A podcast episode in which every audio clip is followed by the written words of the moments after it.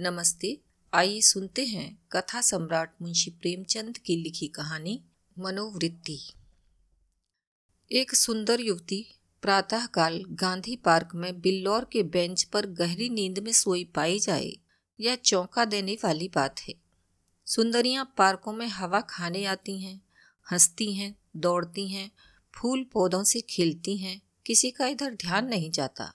लेकिन कोई युवती रविश के किनारे वाली बेंच पर बेखबर सोए, यह बिल्कुल गैर मामूली बात है। अपनी ओर बलपूर्वक आकर्षित करने वाली रविश पर कितने आदमी चहलकदमी कर रहे हैं। बूढ़े भी, जवान भी, सभी एक क्षण के लिए वहां ठिठक जाते हैं, एक नज़र वह दृश्य देखते हैं और तब चले जाते हैं। युवक वृंद रहस्य भाव से मुस्कुराते हुए, वृद्धजन चिंता भाव से सिर हिलाते हुए और युवतियां लज्जा से आंखें नीची किए हुए। बसंत और हाशिम निकर और बनियान पहने नंगे पांव दौड़ रहे हैं। बड़े दिन की छुट्टियों में ओलंपियन रेस होने वाला है, दोनों उसी की तैयारी कर रहे हैं। दोनों इस स्थल पर पहुंचकर रुक जाते हैं और दबी आंखों से युवती को देखकर आपस में ख्याल दौड़ाने लगते हैं। बसंत ने कहा, इसे और कहीं सोने की जगह ही नहीं मिली। हाशिम ने जवाब दिया, कोई वेश्या है, लेकिन वेश्याएं भी तो इस तरह बेशर्मी नहीं करती। वेश्या अगर बेशर्म ना हो तो वेश्या नहीं। बहुत सी ऐसी बातें हैं जिनमें कुलवधू और वेश्या दोनों एक व्यवहार करती हैं। कोई वेश्या मामूली तौर पर सड़क पर सोना नहीं चाहती। रूप छवि दिखाने का नया आर्ट है। आर्ट का सबसे सुंदर रूप छिपाव है, दिखाव नहीं। वेश्या इस रहस्य को खूब समझती है। उसका छिपाव केवल आकर्षक बढ़ाने के लिए है, हो सकता है, मगर केवल यहाँ सो जाना यह प्रमाणित नहीं करता कि यह वेश्या है। इसकी मांग में सिंदूर है। वेश्याएं अवसर पड़ने पर सौभाग्यशाली बन जाती हैं।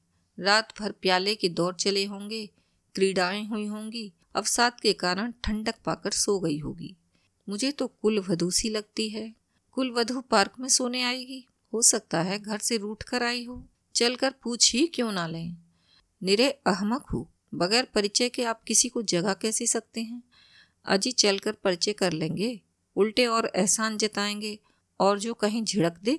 झिड़कने की कोई बात भी हो, उससे सौजन्य और सहृदयता में डूबी हुई बातें करेंगे। कोई युवती ऐसी बातें सुनकर चिढ़ नहीं सकती। अजी गत यौवनाएं तक तो रस भरी बातें सुनकर फूल ही उठती हैं, यह तो नव यौवना है।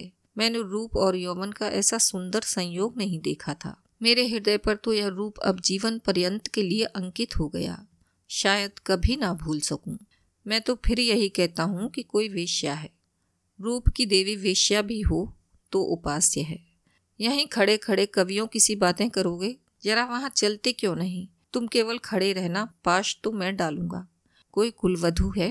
कुलवधू पार्क में आकर सोए तो इसका इसके सिवा कोई अर्थ नहीं कि वह आकर्षित करना चाहती है, और यह वेश्या मनोवृत्ति है। आजकल की युवतियां भी तो फॉरवर्ड होने लगी हैं। फॉरवर्ड युवतियां युवकों से आंखें नहीं चुराती। हाँ, लेकिन है कुलवधू। कुलवधू से किसी तरह की बातचीत करना मैं बेहूद की समझता हूँ। तो चलो फिर दौड़ लगावें। लेकिन दिल में तो वह मूर्ति दौड़ रही है, तो आओ बैठें। जब वह उठकर जाने लगे तो उसके पीछे चलें। मैं कहता हूँ वेश्या है, और मैं कहता हूँ कुलवधू है, तो 10-10 की बाजी रही। दो वृद्ध पुरुष धीरे धीरे जमीन की ओर ताकते हुए आ रहे हैं, मानो कोई खोई जवानी ढूंढ रहे हों। एक की कमर झुकी, बाल काले, शरीर स्थूल, दूसरे के बाल पके हुए पर कमर सीधी, एक हरा शरीर। दोनों के दांत टूटे पर नकली दांत लगाए, दोनों की आंखों पर ऐनक। मोटे महाशय वकील हैं, छरहरे महोदय डॉक्टर। वकील, देखा यह 20वीं सदी की करामात। डॉक्टर, जी हाँ देखा। हिंदुस्तान दुनिया से अलग तो नहीं है, लेकिन आप इसे शिष्टता तो नहीं कह सकते।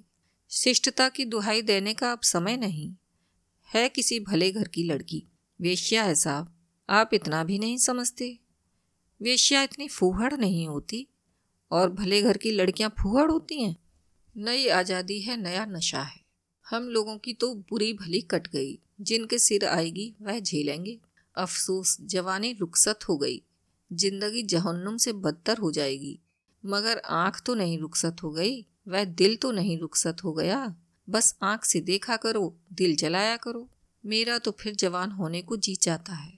सच पूछो तो आजकल के जीवन में ही जिंदगी की बहार है। हमारे वक्तों में तो कहीं कोई सूरत ही नजर ना आती थी, आज तो जिधर जाओ हुस्न ही हुस्न के जलवे। सुना है युवतियों को दुनिया में जिस चीज़ से सबसे ज़्यादा नफरत है वह बूढ़े मर्द हैं। मैं इसका कायल नहीं। पुरुष का जौहर उसकी जवानी नहीं, उसका शक्ति संपन्न होना है।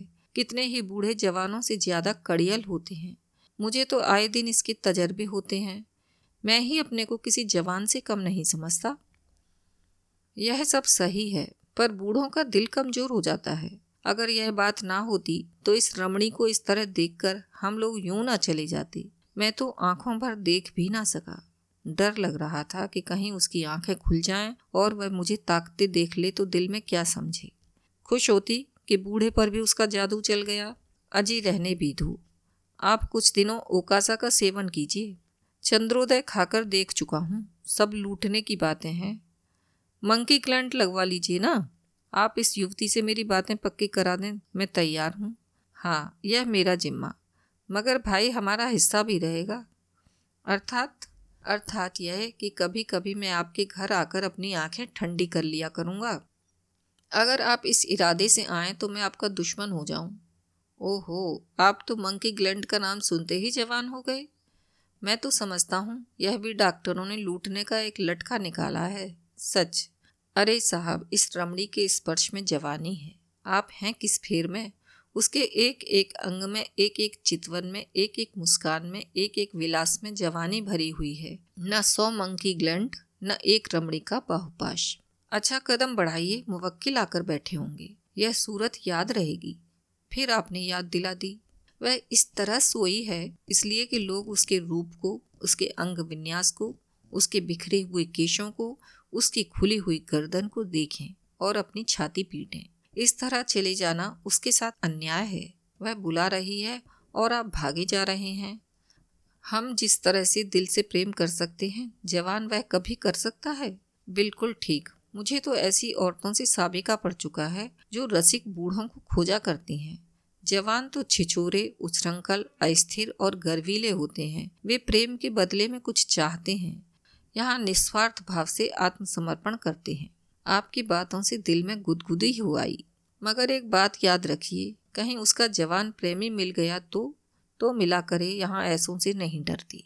आपकी शादी की कुछ बातचीत थी तो? हाँ थी, मगर अपने ही लड़के जब दुश्मनी पर कमर बांधें तो क्या हो। मेरा बड़ा लड़का यशवंत तो मुझे बंदूक दिखाने लगा।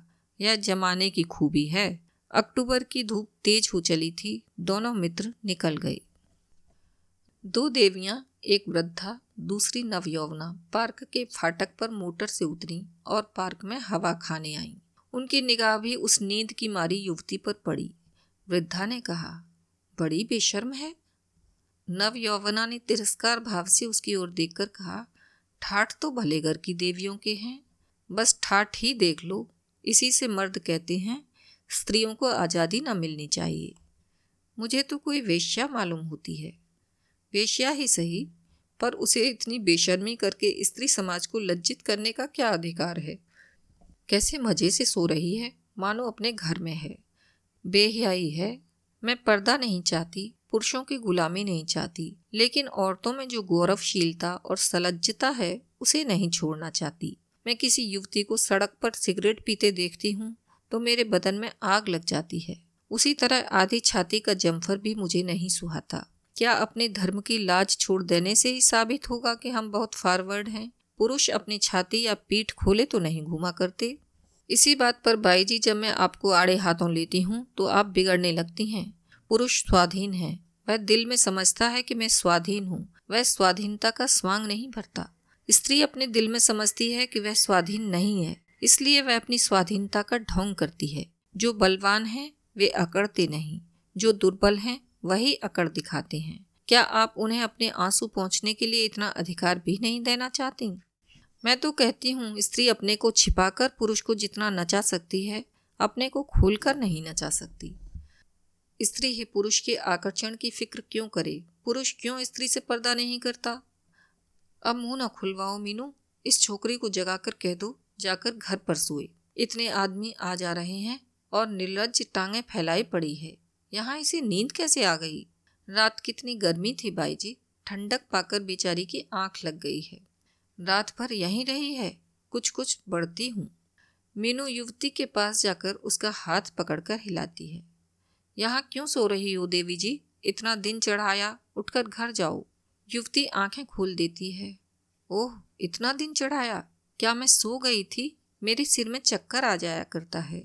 मैंने समझा शायद हवा से कुछ लाभ हो, यहाँ आई पर ऐसा चक्कर आया कि मैं इस बेंच पर बैठ गई, फिर मुझे कुछ होश ना रहा।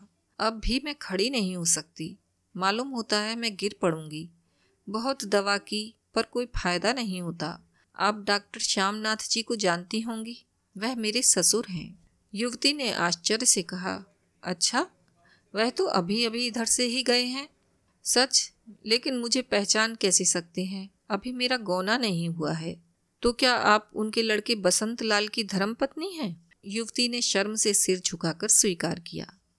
मीनू ने हंसकर कहा, बसंतलाल तो अभी इधर से गए हैं, मेरा उनसे यूनिवर्सिटी का परिचय है। अच्छा, लेकिन मुझे उन्होंने देखा ही कहाँ है? तो मैं दौड़कर डॉक्टर को खबर दे दूँ? जी नहीं, मैं थोड़ी देर में बिल्कुल अच्छी हो जाऊँगी। बसंतलाल भी वह खड़ा है, उसे बुला दूँ? जी नहीं, किसी को ना बुलाइए। तो चलो अपनी मोटर पर तुम्हें तुम्हारे घर पहुंचा दूं, आपकी बड़ी कृपा होगी। किस मोहल्ले में? बेगमगंज, मिस्टर जयराम दास के घर। मैं आज ही मिस्टर बसंतलाल से कहूँगी। मैं क्या जानती थी कि वह इस पार्क में आते हैं, मगर कोई आदमी तो साथ ले लिया होता, किस लिए? कोई ज़रूरत ना थी।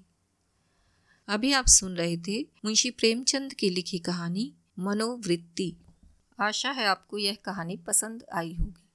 आप स्पॉटिफाई, गूगल पॉडकास्ट या जिस किसी भी प्लेटफार्म पर हमें सुन रहे हैं, कृपया वहां फॉलो करें और इसे अपने साथियों के साथ शेयर करें। धन्यवाद।